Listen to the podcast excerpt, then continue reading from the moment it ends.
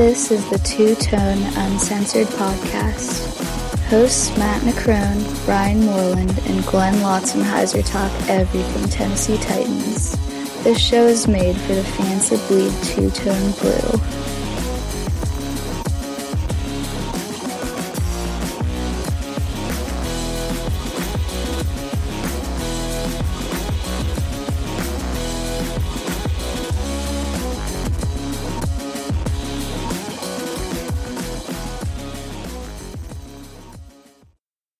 This is Kevin Dyson, former Tennessee Titan, and you're listening to Two Tone Uncensored.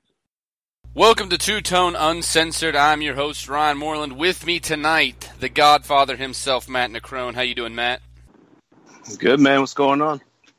Not much. Ready to, for the show. Excited tonight. Glenn is not going to be joining us tonight. He's on vacation in Houston, enjoying himself, so he won't be on the night. But we do have a very special guest host with us tonight, Chris Newell from the Titans in Truth YouTube channel. Very excited to have you on today, Chris. How are you doing? I am doing great. Uh, glad to be here and joining you guys on this show. I'm excited. We're excited to have you, man. Yeah, man. Glad to have you. Appreciate it. Thank you. And I'm just, you know, other Titans ready to get into it. All right. For any of those uh, who haven't seen it or are unaware of it, check it out. Titans in Truth uh, on YouTube. It's a pretty cool channel. Chris is on there all the time, putting up new videos, talking about the team, and very knowledgeable guy. That's why you know we have him on the show tonight, is because he's obviously a guy that knows what he's talking about. Before we jump right into the mailbag, everybody, just want to mention, uh, just like last year, we are going to be having a contest uh, to give away free tickets to a Titans home game. This year, we're going to be doing it a little bit differently than last year. Last year, we had the scavenger hunt. This year, we're going to be doing a trivia contest. Uh, it's going to be 10 seconds per answer, and you have to have a Skype because we're going to video in. That way, we can make sure nobody's cheating. You know, everybody's doing what they're supposed to be doing, not looking up answers. We just want it to be based on your personal knowledge of the Tennessee Titans and the Houston Oilers, uh, and you know the entire team history. So the way it's going to work is you're going to video chat in. Uh, cheating will automatically disqualify you, obviously. 10 seconds per answer. We're going to do the first 20 to email in after we say. It's not after this show, but a show in the future. The first 20 emails that we get are going to be the participants. Everybody else is going to be left out. You know, that way we don't have to go through 415 uh, video chats. We can just do 20. But we'll let you know on an upcoming show when that is, so you can listen to the show as soon as, as, soon as it comes out get your email into us. Uh, and it's going to be a simple question, a really easy Titans question. First 20 to email are the fir- are going to be the 20 participants that go and win these tickets. And if I'm not mistaken, Matt, uh, you can correct me if I'm wrong. These tickets are for the Ravens game, correct? Yeah, Week Nine, uh, Baltimore Ravens, right after the bye week. Yeah, so if you do win them, you have plenty of time, you know, to, to get you know travel and all that stuff figured out. But really cool, free tickets. Uh, you know, really excited to do it this way. So everybody, keep be on the lookout for that. Keep your ears to the ground so you can be the first 20 to email us uh, when we put out the the question. It'll probably be a couple weeks from now, so you can have a chance to win these tickets. They'll always end up being great tickets. And shout out to Brandon Williams uh, who ended up getting us the tickets just like he did last year. Huge friend of the show and a great guy. So let's jump into the mailbag here, guys. First questions from Will Rush. Is the injury to Cassel the open door that Tanney needs to get a grip on the number two spot? And do you believe that he has the skills to take over that number two spot? I think it's a good opportunity for Tanney, but no, I, I don't see him leapfrogging Cassel. Cassel's a veteran, and I think he's pretty much got that spot locked. If uh, if Tanney comes in and just blows the coaches away, I mean, it is possible he could take that position, but it's Cassel's, and until something crazy happens, I don't think Cassel's losing it. I would, I actually would venture to say that I think with with the Cassel injury, that definitely does open the door for him. Like you said, Matt, uh, gives him more of an opportunity. Now, I have I have noticed that with the coaching staff, they've actually been impressed with some things that Alex Tanney has done. So he may not be able to take that job right away. Maybe somewhere mid through the season if possible. Alex Tanney does have an opportunity. I think he might be able to stick, at least for right now, as them carrying three quarterbacks on the main roster. He could leapfrog them later, maybe not right away, but Alex Tanney looks like he could have the tools to maybe in the future overtake him. It might just be not yet. Yeah, obviously this gives him a great opportunity to go in and, and really have a chance. He's getting all of the, the reps, you know, obviously with Marcus still nursing an injury and they're bringing him back slowly. This gives Tanney all of the reps, not just the second team reps, where he's getting a lot of work in with this team. I don't, however, think that that's enough to pass Matt Cassel this season. He would have to play really good. And I know Matt Cassel isn't, you know, anything to, to write home about, but he is a veteran in this league that has had a lot of, of playing time. Tanney's a guy that's being seen very little playing time throughout his entire career.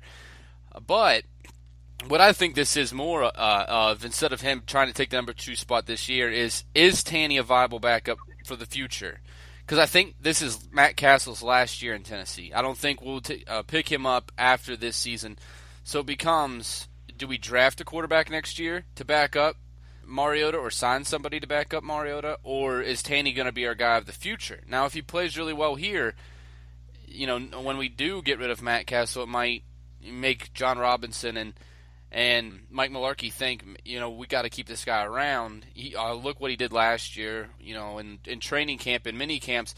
He's a viable backup. He's a viable option for a backup. Uh, or are they going to go somewhere else and try to get uh, a better backup? That's what I think Tanney's doing right here is he's not as much playing for this season, but as future seasons with the team. Will he be around after Matt Cassel leaves? The way he's playing so far, you know, I've heard nothing but good things about the way Tanney's played so far. So, you know, I obviously wish him the best. He's a guy that I think has been a fan favorite since he's been in Tennessee. All of his opportunities probably in front of him right now, like you just said. But I, I really do think I think he is playing for right now. I think he needs to make the the 53 man roster above anything else, whether it's third string or not. Um, he's used to being on this practice squad, and he's been all over the league. He's been on four or five different teams. But I do think even if he gets a roster spot this season, I, I could definitely see the Titans still going ahead and drafting a backup quarterback later on, later rounds in the draft, someone that kind of emulates Marcus, not really like a somebody with a different pro style than than say Tanney. Yeah, I can agree with that too because I mean, right now, Alex Tanney is at worst going to be the number three quarterback.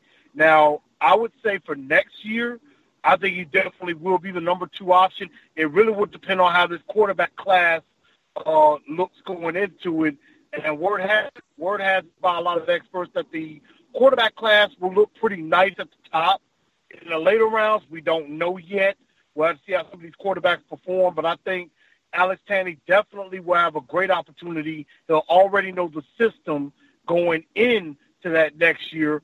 But looking at right now, I would venture to guess, and this is just a little bit of a bold prediction. I'll say halfway through next season, he could be number two at least halfway through the season. All right, bold words there. We'll see if it happens. Um, moving on to the next question, Antron Russell, and he asks, "Is there an off-the-radar guy on the team, a smaller name guy on the team that you think has the potential to bust into this 53-man roster?" Uh, for me, it's it's hard to say. I don't know. You know, to me, no name is really a no name right now because we've we've dug up this roster so deep that. Um, well, actually, I guess I do have one. I was thinking in the cornerback selection, and now that you say that, um, Demontre Hurst is a cornerback that I'm looking to not only make the team but actually contribute this season in the secondary. He came from Chicago. Uh, my brother is a big Bears fan. He didn't do much there, but he, my brother did tell me that he, the kid's got a lot of potential.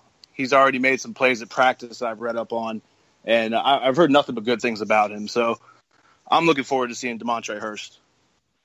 I like that, and what I think I'm gonna do, I would stick on the defensive side as well, and I think a guy that he may not be really much of a no name, but I think a guy that could stick on the 53 man roster going forward. I would have to say it's Antwaun Woods from USC. I think he's a guy. He showed a little bit uh, during the regular season. He only played in a couple of games, and he really showed a little bit. Could really be a big time help on the defensive line, maybe play anywhere, especially at nose to help out with Austin Johnson and maybe even with uh, Sly Williams coming back from injury. So I'm not saying so much that he's a no name as far as making the roster, but I think he's a guy that not only can make the roster, but will stick and play uh, some action in a more meaningful games. So that would be who I would think. It's a good pick. I like that. Yeah, both of the guys that you mentioned are guys that I had on my list. But I would go on the offensive side of the ball just to give to give a little bit of a different view. And I'm going with Jonathan Krause, the wide receiver. We talked about him a little bit last week, and I talked about how I thought he was my my guy to watch in this wide receiver shakeup because he might put pressure on the guys ahead of him. He is a talented football player. Ran a four three seven coming out of college. You know, he saw a little bit of playing time, barely any, but a little bit of playing time with Philadelphia. I think he's a guy that could push, you know, some people off of the bottom of this wide receiver pool. I know we don't have the most talented receivers in the world, and it really is kind of front stacked on this wide receiver list. So he's a guy that could push up, you know, push Harry Douglas and the like, you know, Tre McBride, those kind of guys out of the way, you know, Eric Weems and put pressure on them, probably push them out, and and possibly get himself a spot on that 53 man roster. Now we'll see if it happens or not, but he is a guy that's got a lot of speed, and that's something that we're kind of lacking at the wide receiver position. So I think he's a guy that could possibly end up making the roster when it's all said and done. I definitely like that, and uh, and another guy to keep your uh, eyes on.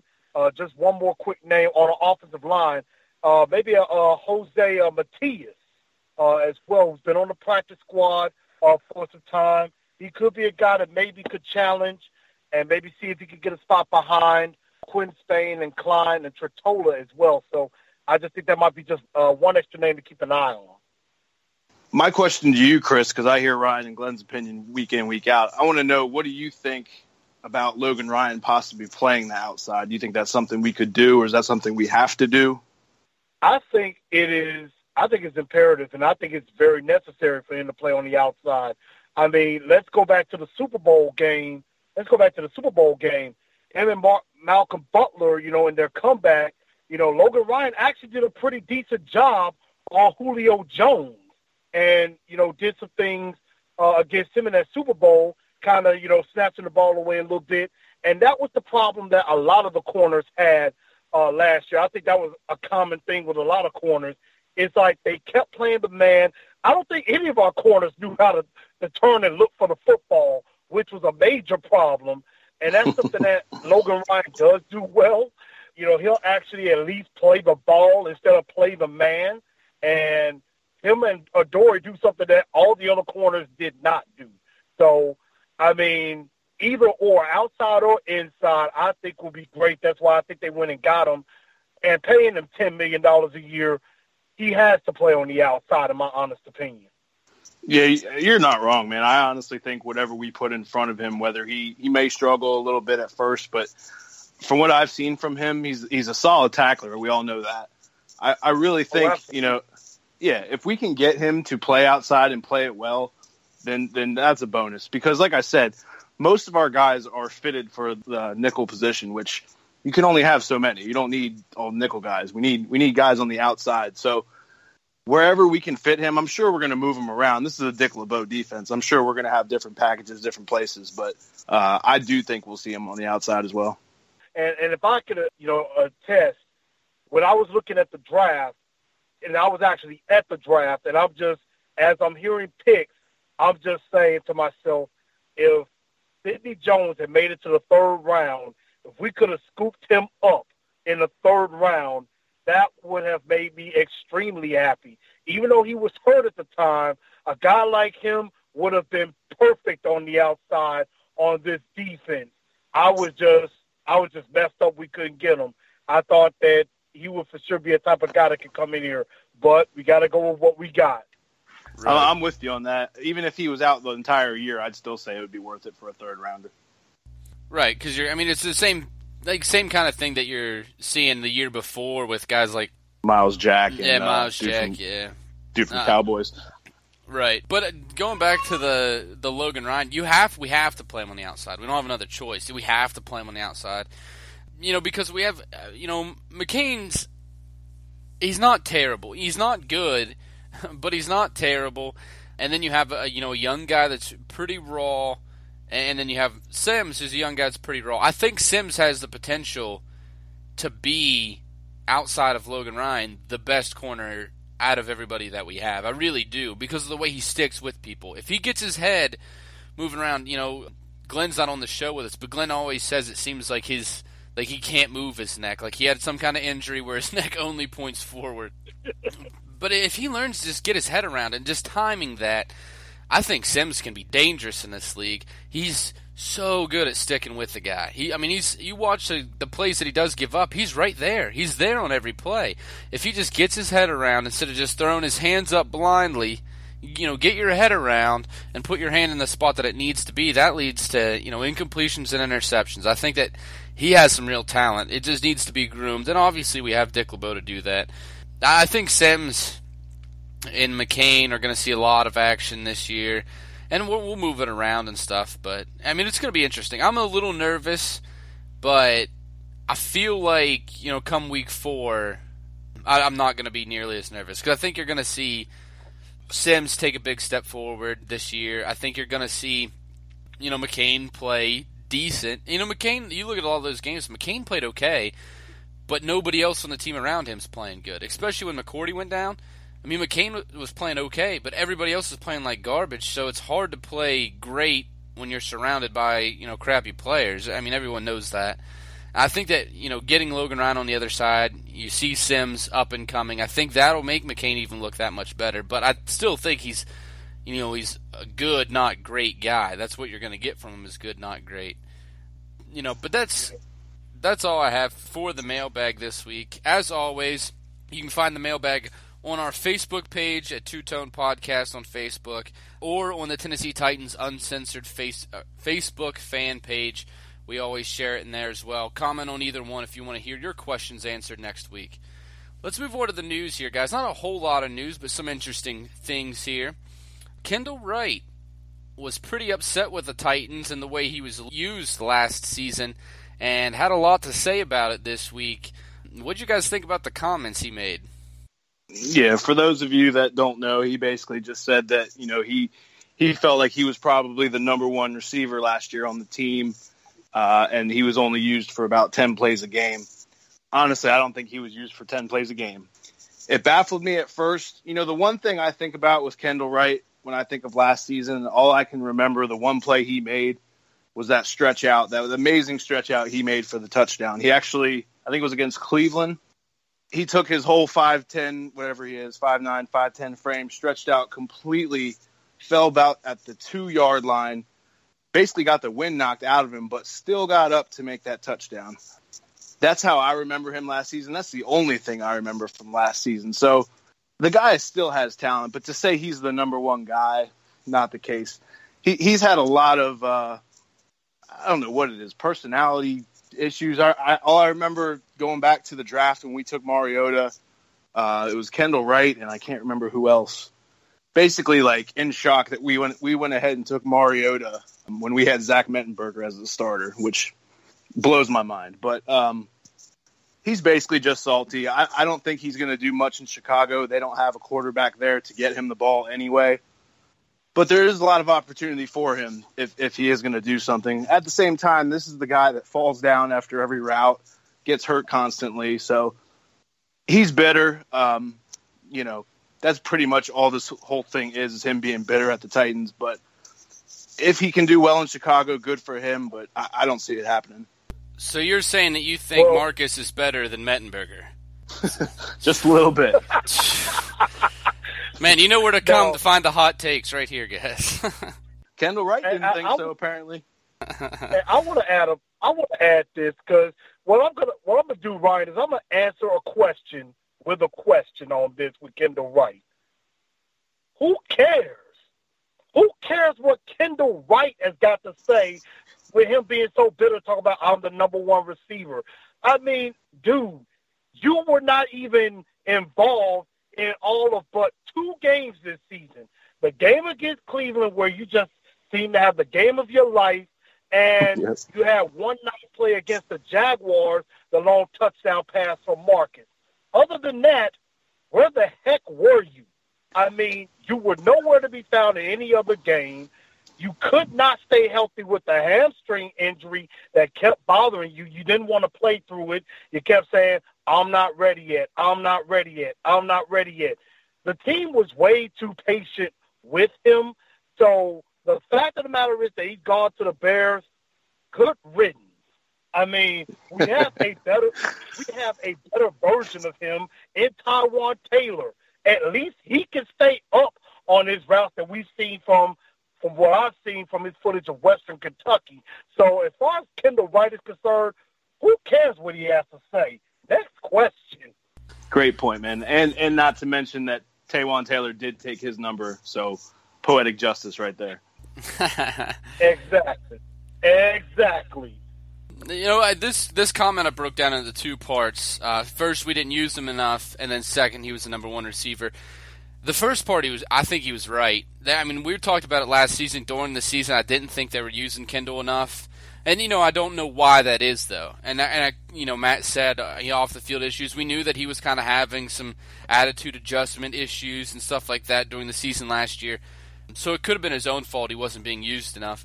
Uh, but I I agree. We said it at different points last year. I know Glenn also said it that I don't think we're using him enough. I don't think we're utilizing him enough. Well, he's not seeing enough time on the field. But then you get to point two. He was the best receiver on the field. You know, he finished third in receiving yardage behind Tajae Sharpe and, of course, Rishard Matthews. And that's just wide receivers, not including tight ends and running backs. Um, then you also look at it. Now, you can say, all right, he wasn't getting his touches, though. Uh, Rishard Matthews had a lot more catches, obviously, and still had a better average per catch than uh, Kendall Wright had. Even with Kendall Wright's big plays, you know, Rishard Matthews still had a better average. Scored nine touchdowns last year. You know, I'm not. I, I don't have the stats in front of me. I should have looked it up, but I don't know what the most touchdowns of the season Kendall Wright's ever scored. But that's probably pretty damn near it or above it I, you you weren't the best wide receiver last year. Like it shows. Like you know, Rishard Matthews was the best receiver we've had in a couple seasons at least. And you know the way he looked last year, the big plays he came up for us, the consistency. We've never seen that kind of consistency out of Kendall Wright ever. Kendall Wright's had some really great games. He's had some great plays. You know, as Matt was mentioning, that game against um, the Browns. Cleveland. I don't think. Yeah, I don't think anybody's going to forget that catch. It was fantastic. But he's never consistent. Yep he disappears in the next game, and then he comes back and he's great, and then he disappears. Mm-hmm. Rishard Matthews was consistently good, and not only that, but he got better as the season went on. You, obviously, Absolutely. you weren't the best receiver last year. Obviously, you know, I mean, he can say what he wants, but stats don't lie. You know, even with more production, it's harder to keep a better average. And he's and you know Matthews still had a better RE average yards per catch. I believe it's 14 and a half for Matthews, uh, for anyone wondering, and 14 flat, you know, for Kendall Wright. So, uh, you know, with more production, it's harder to keep a better average. And Matthews had far more production and still had the better average. I mean, have fun. Like like Matt said, there ain't a quarterback up there in Chicago. Have fun while you're up there. yeah. Well, one he he he only got a one year deal, I believe. So I mean, I don't. He, he's going to fizzle out of the league. I'm pretty sure. The guy was a mid to late first round pick. I can't remember where uh, exactly we took him, probably in the 17, 18 range. But he never he never lived up to those expectations. Chris brought up the Jacksonville game, and the one thing I did want to point out, credit to him, because it, like I said, it is the last time I'm probably going to speak his name. My favorite Kendall Wright moment, probably other than that Cleveland catch, was the fact when Marcus broke off that 87 yard run against Jacksonville when Kendall was able to keep up with him and threw that last yeah. block at the end. That's how I remember. Yes, that's, that's one of the best that he did as a Titan, and, and, I mean, and that's speaking from a first round draft pick receiver talking about throwing a block. So I mean, that just shows yep. you what he did. Yeah, and that's uh, that's absolutely true. I I had forgotten all about that part. You know, with him throwing the block, and not to mention other than that, I don't even remember him doing anything in that particular game. That was DGB who was getting a lot of the action in yeah. that game, and we see where what happened with DGB going forward. Right. Just Go to ahead. clarify what we were talking about earlier, Kendall Wright was the 20th pick in that draft. Matt, so you were close. And uh, I looked it up. Kendall Wright, his best season touchdown wise was six. Uh, you know, he had the one 1,000 yard season, only had two touchdowns that year, and he's never had a 14 5 average. I mean, like, so Rishard Matthews and he's is been not on only the he's been on the team Right. for five years. Right. Rashad Matthews had one year to do it. So not only is he better than you, like last year, Rashad Matthews is better than Kendall Wright has ever been with the Titans. I mean, yardage wise is the only thing that he can trump, but still, like every other statistical category, he's better than you. And like not only better I than you this year, but better than you all years. I think he's got. I think Rashad Matthews had more touchdowns in like an eight-week span than Kendall Wright had in the last couple of years. I mean, Rashad Matthews had a he had a time he had a time where he had what six or seven consecutive games with a touchdown, and Yep. I mean, I don't remember Kendall Wright coming anywhere close to that. I mean, that does say something. So I I think we're we're way better off without Kendall Wright. Yeah, I would agree there. Next thing we have on the, the news this week, mini camp starts today. I know we're recording on Tuesday night for everybody, uh, you know, listening to this on Wednesday, Thursday, and so on and so forth. It started today, the day that we're recording here on Tuesday. Chris, you're real close to the practice facilities, right across the river from the practice facilities. And, you know, you brought up how you've been hearing a lot about Corey Davis, and, you know, they're letting him actually practice at full speed and stuff. So, I, I kind of wanted you to run through that, what you were telling us earlier before we started recording about what you've been hearing about Corey Davis. Yeah, so I've been, you know, paying attention. I uh, got to see some of the press conference from today. Uh, unfortunately, I didn't get to see a lot of the action today since my office window is a little bit further away from my desk, so I wasn't able to see it straight off with my binoculars. But word has it that uh, Mike Mularkey was coming out saying that, you know, they're letting Corey Davis do a lot more uh, reps. He did full workouts today, so he wasn't even shown on the injury report. He's uh, his ankle is pretty much back to 100%. He's just trying to get more comfortable uh, with the offense and just doing it a day at a time. And Mike Mularkey was saying that you know he really looked good. You know he really looked good. Was catching a lot of balls. He made some catches even against Adoree Jackson, and looks like he's coming along pretty well. And so they're basically you know taking the handcuffs off of him, letting him do more and more in this offense and really get some chemistry with Marcus. So that's going to really do him well. He looks like he's ahead of schedule, and I really like what I have seen and heard uh, from Mike Mularkey and from uh, Frisman Jackson about Corey Davis. I mean, being competitive and being a you know just a player that's willing to learn and get better, and that's gonna that's really going to be beneficial to him going forward. So, from what I heard, he's been doing pretty well in camp. Yeah, I'd I'd love to see this guy hit the ground running, but at the same time, he's a guy that didn't run a forty, didn't go to the combine. I just hope we're not rushing him back too soon. I, I don't want to see an injury, you know, in early part of the season or even before the season.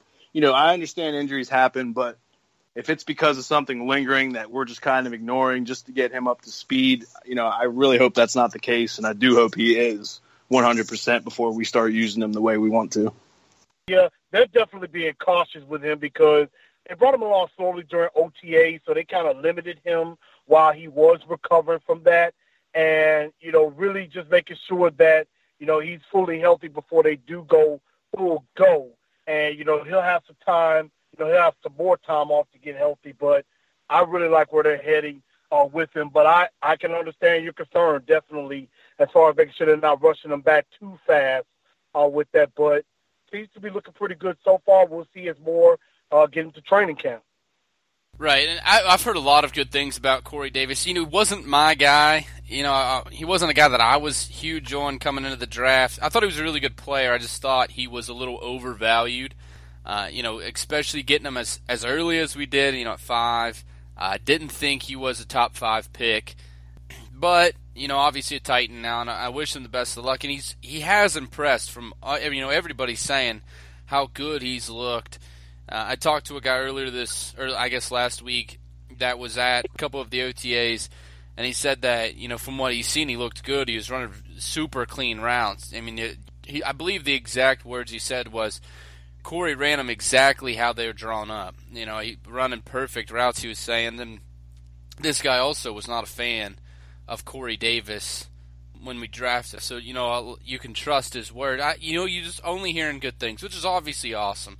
I hope this kid hits the ground running, and you know we have two really good receivers on the outside that can really do damage, and you know just help Marcus into that next level of maturation. You know it's each year Marcus has surprised me coming in his rookie year phenomenal, and then got even better in his second year and, and continues to grow. So I'm hoping Marcus comes out again and surprises me again uh, with how much he is better than he was, you know, the year before. One more piece of news that we have, not as big of news, but still worth mentioning. Titans have signed cornerback Manny Abad and outside linebacker Victor Ochi, and then uh, consequently Wave, defensive back Trevin Hartfield, and defensive end Kashad Loins. These are not guys, you know, that are big names. Still, you know, probably camp bodies. Uh, I did my a little bit of research on the guys we brought in, Abad and Ochi. You watched their tape, wasn't blown away by either guy. Uh, although I did find a clip uh, of Abad making a one-handed catch that was pretty nice. but besides that, you know, neither guy really blew me away. I think there's going to be camp body guys. Uh, do you guys have any comments on these guys? For me, not really. I think I actually thought I was familiar with Victor. Uh, I looked him up and I found out he played at Stony Brook. I'm not sure if I'm mistaken or if it's the name or, or what, but I'm pretty sure maybe he had a great combine. He's from 2016, I believe. I, I might be wrong, but I thought I knew who he was. But when I found out he went to Stony Brook, I kind of second guessed myself. Like maybe I don't know who he is, but the the other guy I've absolutely never heard of. So I have really nothing on either guy. Uh, but you know, as of right now, like you said, they're probably camp bodies and you know nothing more. Absolutely, I definitely agree. Because I'll be honest, I definitely weren't familiar with any one of these guys uh, right now. But now that's going to make me do some homework on these two cats and see if they could bring anything to the team. But I think it all works. They're either going to be practice squad guys or just some guys to maybe see what they have in camp at worst case scenario. So I guess you got to have a limit up to 90. So you can't ever have too many bodies. The one thing that I, I guess you could take away from this is, you know, we traded cornerback for defensive back, so that's an even trade. But went and got an outside linebacker and got rid of a defensive end. So I guess the one thing you could say is they feel pretty confident where they're at at the defensive end and think they might need a little bit of help at the outside linebacker. Obviously, our starters at outside linebacker are fantastic, but depth has been an issue, and that's going to bring up one point I wanted to get to real quick. And we've been talking about it. We might have to make this a regular segment. You know, the the Dodd watch, and, and we've talked about it a lot on the show. But Chris, I was I was wondering what your thoughts were on on Kevin Dodd and you know, are we going to see much of him this year? Do you think it's fair to start throwing around the the bust moniker that people have started to, to talk about him with? Okay, when it comes to Kevin Dodd, I think about it like this. I was very high on him when he got drafted by the Titans last year, and I was hoping that he would at least come in and really provide some backup to Orakpo and Morgan and I really thought in a lot of ways maybe he was playing a bit out of position. And maybe I was thinking, okay, he could maybe buff up a little bit, maybe add about 20 or so pounds. Maybe he could play down, you know, at defensive end opposite Jurrell Casey some and add that pass rushing ability. The only problem is he hasn't, you know, as we've all noted, he hasn't been able to stay healthy at all. I mean, this foot has been lingering for over a year now. You know, he had the surgery before the season even started, and now it is still becoming a lingering issue. If he cannot get on the field this year, I mean, that word bust is going to get louder and louder as the season goes on. And I would definitely say if he doesn't get on the field and at least help us in some way, shape, or form, the word bust is probably going to go by his name because you got guys like Aaron Wallace who's getting better every day. You got you know, some of these other guys who are going to be coming in trying to uh, overstep him a bit. So if he doesn't get this foot under control, you know, bust is a real big possibility for him. And I mean, that would be really sad to see. Yeah, it would be a uh, a tarnish on the Robinson legacy, so to speak. But I don't know, man. I, I think it's too early to say. I did see something on Twitter. It was either today or yesterday. I don't remember. It was the first Dodd report I've seen where they basically said he is recovering and he will be ready for camp. So let's just hope for the best. I mean, yeah, that bus term is going to get thrown out there. I think it's too early for that right now. But, you know, same time, you know, he's been here over a year now. We haven't seen a lot from him. 33rd overall pick, we need some production and we need a lot of it. So let's just hope for the best. Hope he recovers and and uh, fills that spot. Yeah, this is a guy. Anybody who listens to the show knows this is a guy I was pretty high on when he was coming out of college. And yeah, I mean, it's I, I would say it's too early to to you know start calling him a bust, but he hasn't done anything so far. You know, it's you're going to have to do something for people to to not say that. You know, if you're going to shut people up, you have to come to the table. You got to bring something. You got to be able to to play and at least play at a decent level where we don't regret picking you. You know, at that 33rd pick. You know, Mike Matt was just talking about. I don't know. I've I have faith in Dodd. He's got. A, he has talent, and he had a, a shit ton of production in college, man. Um, especially that last year. But you have to be able to do something. You know, get on the field. And I think a lot of it is mental rather than physical, judging by what we've heard so far and, and what coaches have had to say about him. You know, which does give you a little bit of hope because if he gets his mind right, then the rest should follow. You know, the operative word being I, should there. Yeah, that's definitely a word because I mean, you know, Kevin Dodd, he has all the talent in the world, could definitely be something, but he better get it. He better get that injury together and under control because again, Aaron Wallace is a guy that could be coming up behind him, and we better see what Josh Carraway, the, the seventh round pick out of TCU, what he may bring to the table.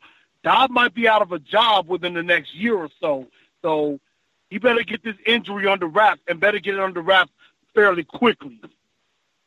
Yeah, the thing is with with Dodd, it's like I almost wish we would have taken him with our third second round pick, just so there's not so much pressure on him at 33. But the thing with him is, man, like we, I don't know, you guys probably don't follow Clemson like I do, but we had a great defensive line with him and Shaq Lawson on each end, and Shaq Lawson was more of the the superstar, you know, profile as opposed to Dodd. Dodd was that quiet guy that that quietly got you great production, but he was never the showboat, never the never the main feature. So you know, taking him at 33 is kind of out of his character. I, I wasn't expecting the pick there, and and I kind of wish it didn't happen. I think there was guys on the board at that time that would fit us better, but you know they saw what they liked in him, and, and we went with him. So I know I know he can play. There's no doubt about that. I just hope that whatever was lingering you know, can can get resolved and, you know he can move forward and, and, get rid of all this bus talk. All right, Chris. Um, real quick, I wanted to ask you something. I know you're right there, and you've gotten to see some mini camp and stuff. Is there anything noteworthy that you've noticed watching mini camps? You know, being that close to the Titans, you know, that surprised you, that shocked you, or you know, anything really newsworthy that you've seen so far? Well, you know, seeing that uh, unfortunately I don't have all the access to get like on the inside account to see everything super up close, but from the distance I get to see it from, one thing I will say is Marcus, you know, Marcus, his ball is looking really, really good uh, with some passes that he made. I think he's getting better with his deep ball, so I think that deep ball question, I don't think will be a question anymore. And I I really, again, like what I see from Taywan Taylor. I think he's going to be uh, a very good uh, receiver for this offense, for this team. Now, I will uh, definitely say, again, we were talking about Alex Tanney earlier. He definitely looked good and fluid, especially during seven on sevens. I was able to catch that with him running the first team offense and running the second team offense. I mean, he looked like he had pretty good command of that offense. I definitely did like what I was seeing from uh, the receivers, from the quarterbacks, and again, I think Logan Ryan is going to be as good as advertised, and Kevin Byard, I think is going to be just absolutely fantastic going yes. back to a free safety position. I think, and this is just another hot take and bold prediction. give him three years, he'll be a Pro Bowl safety. In my opinion, that's my bold prediction. I don't think it's that bold, man. I, will give him. I'll go ahead and say two years. I'm really high on Kevin Byard. I think he's going to be great. Yeah, Damn, and, you guys are more confident than I. and I, I want to give kudos to the. I, I think the offensive line is going to be still the strong point of this team. I mean, you know, not only from what happened on the field, but this thing has gone crazy even off the field, especially with our hockey team, the Predators, the big run that they've made recently in the Stanley Cup playoffs. This offensive line, they are gelling together. They're having fun together. And that not only is great off the field, but that's going to help on the field in protecting Marcus. So they're protecting their quarterback everywhere they go. so I just think that I, I'm loving what's going on with the offensive line and with this team. And I think they're only going to get better. They got to clean up a few things, but I like where this team is going. And I, I can't wait to actually go into training camp and see them practice and be up close. And I'll be giving more information on that when I see it. Yes, sir. Not only that, man, it feels good to say that. It's been so damn long since you could have this this much optimism going in the season about our team.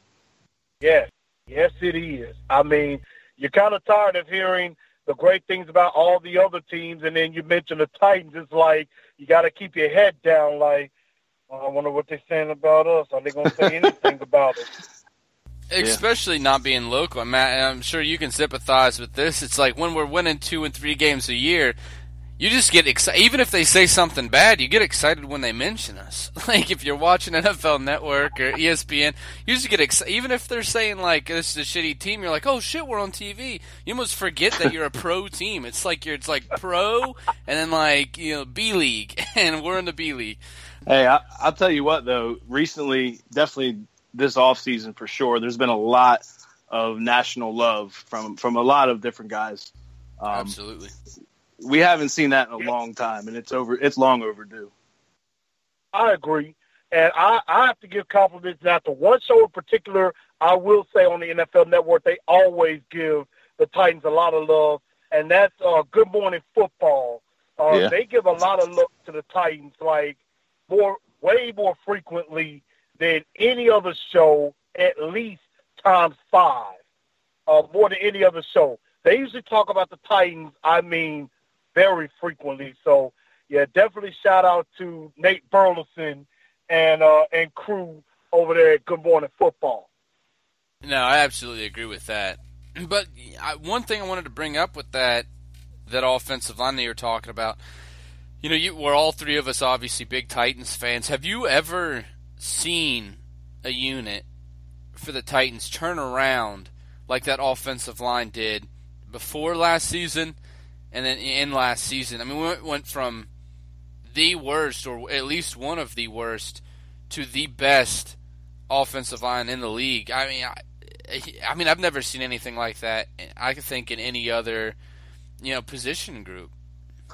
Yeah, it, it's easy to say that you know, well, we got Conklin, he's all pro, you know, which is all true. I'm not throwing shade on him at all, but I gotta believe it's uh, Taylor Lewan's basically taking the guys and his leadership qualities have have stood out. You know, last year at this time we're talking about drafting. Uh, well, you guys were talking about drafting Laremy Tunsil and, and Lewan going to the right right side and this and that.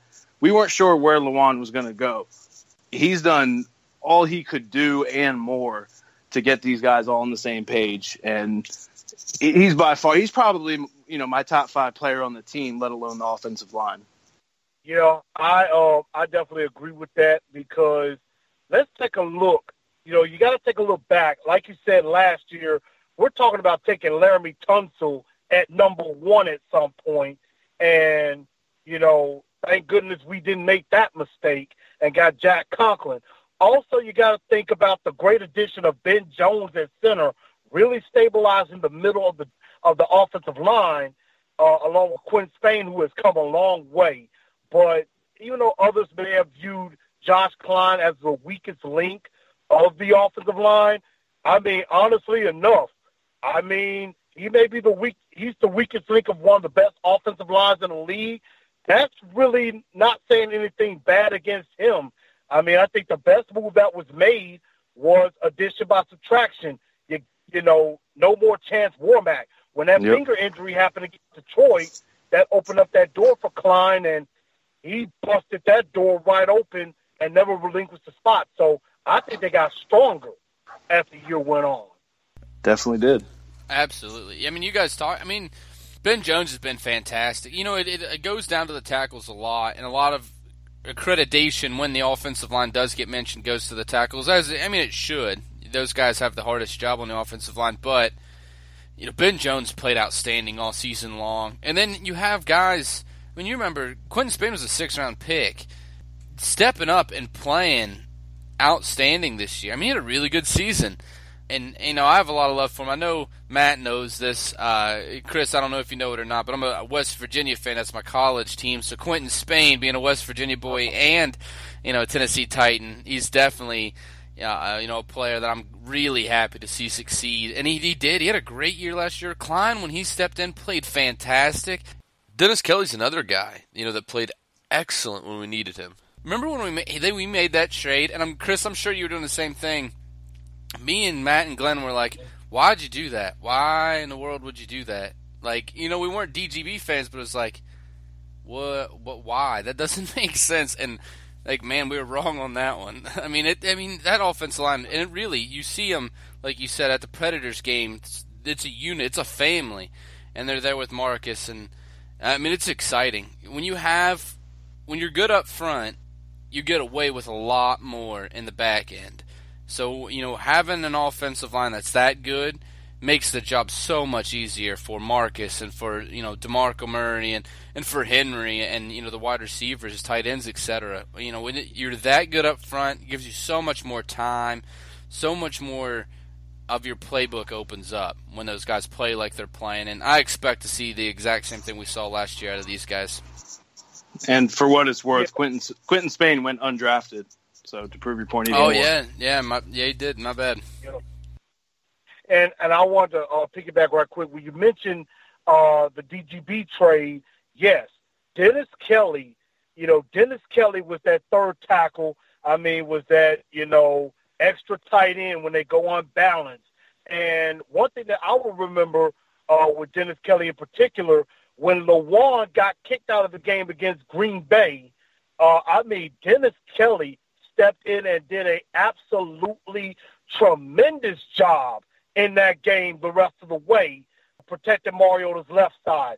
He was absolutely on the money, terrific in the blocking scheme, and I don't think Marcus got sacked one time in that game uh, on Dennis Kelly's side. So, I mean, Jon Robinson hit a home run with that trade because I'm pretty sure y'all y'all will remember hearing the news coming around about DGB not doing so well in Philly. So we absolutely stole two times from Philly on yeah. though, on that deal last year with DeMarco and Dennis Kelly. So that line is getting stronger, and I like Tretola coming in on the uh, backing them up, and also uh, I believe we got a uh, Dan- I think it's Danny Lolito from New Orleans uh, yep. to be a guard as well. So I like the depth. Offensive line can only get better. That's a great point with Dennis Kelly. And if I'm not mistaken, DGB either will be or has already been cut. I, I saw a report somewhere. So, yeah. But Dennis Kelly in that game, you're absolutely right, didn't miss a beat. And, uh, you know, that's that's quality depth. We have some massive O linemen behind our starters. Yeah, I wouldn't. Have, I would. I used to play defensive line in high school, and I tell you, I wouldn't want to be looking across the field and having to – try to make a swim move on Taylor Lewan. I'd be afraid. and Matt, just to answer what you're bringing up, DGB still with the Eagles right now, but it does look like that is going to be uh, a short-lived marriage between him and that team. Uh, I mean, we you definitely when we made the trade, I remember being like, like I wish we would have got more for him, you know, just a little bit more. And I, we ended up winning that trade, and that's just I don't know. It's awesome that we no, won big two yeah. trades with Philadelphia and killed them both times. I don't think there was one person when that trade went down thought that we won that trade. I, I, that's just the truth. Now we had such high expectations for DGB, but the guy obviously cannot get any of his playbooks down.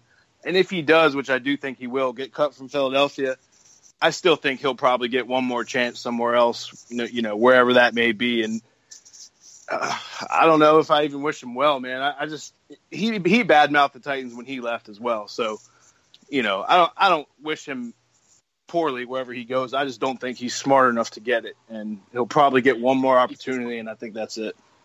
And Matt, you mentioned the word smart. I just think DGB has what I like to call the Justin Hunter syndrome. The problem wasn't the problem with DGB was not talent. He was physical, had all the physical tools.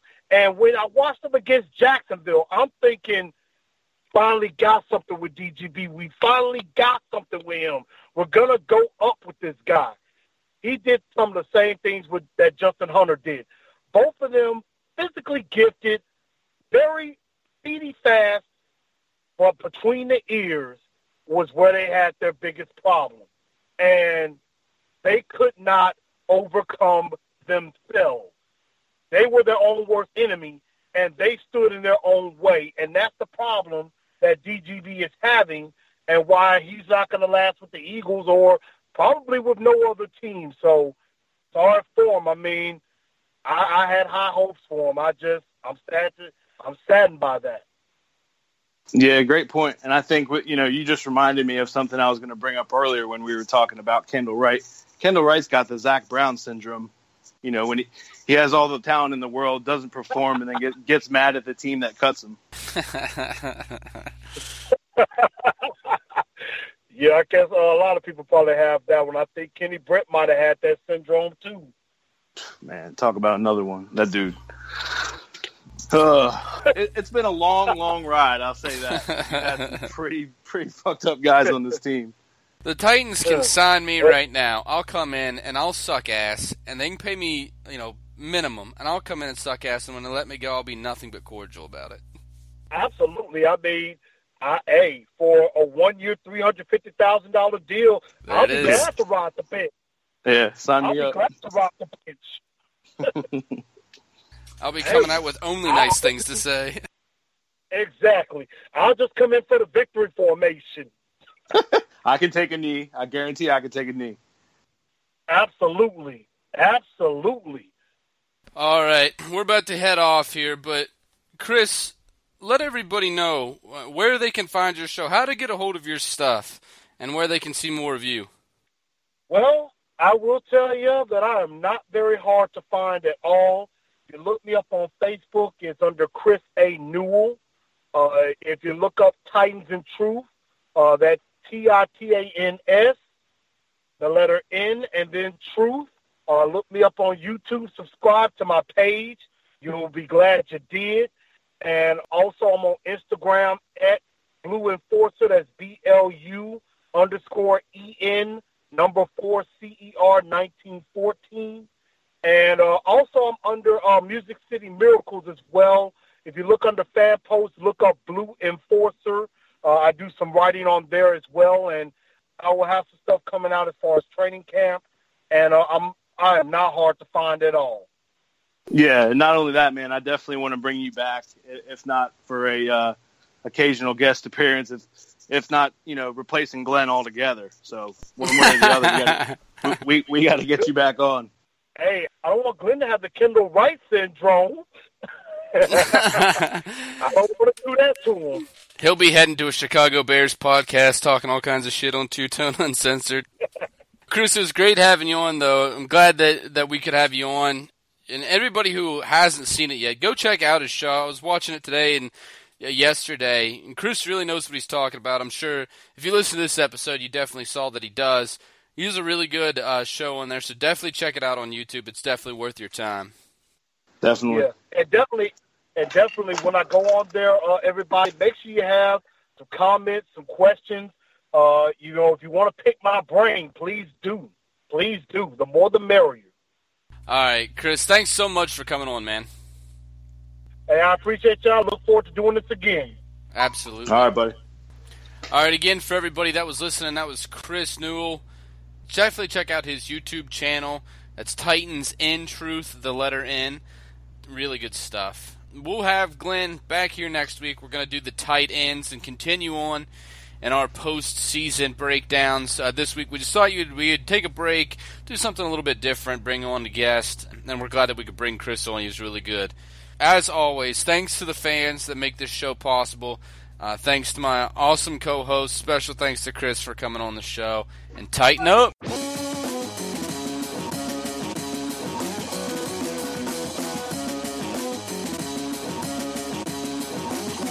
Thanks for listening to the Two Tone Uncensored podcast.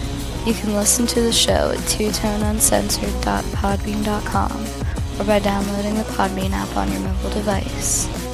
Be sure to follow the show on Twitter at Two Tone Uncensored and like us on Facebook.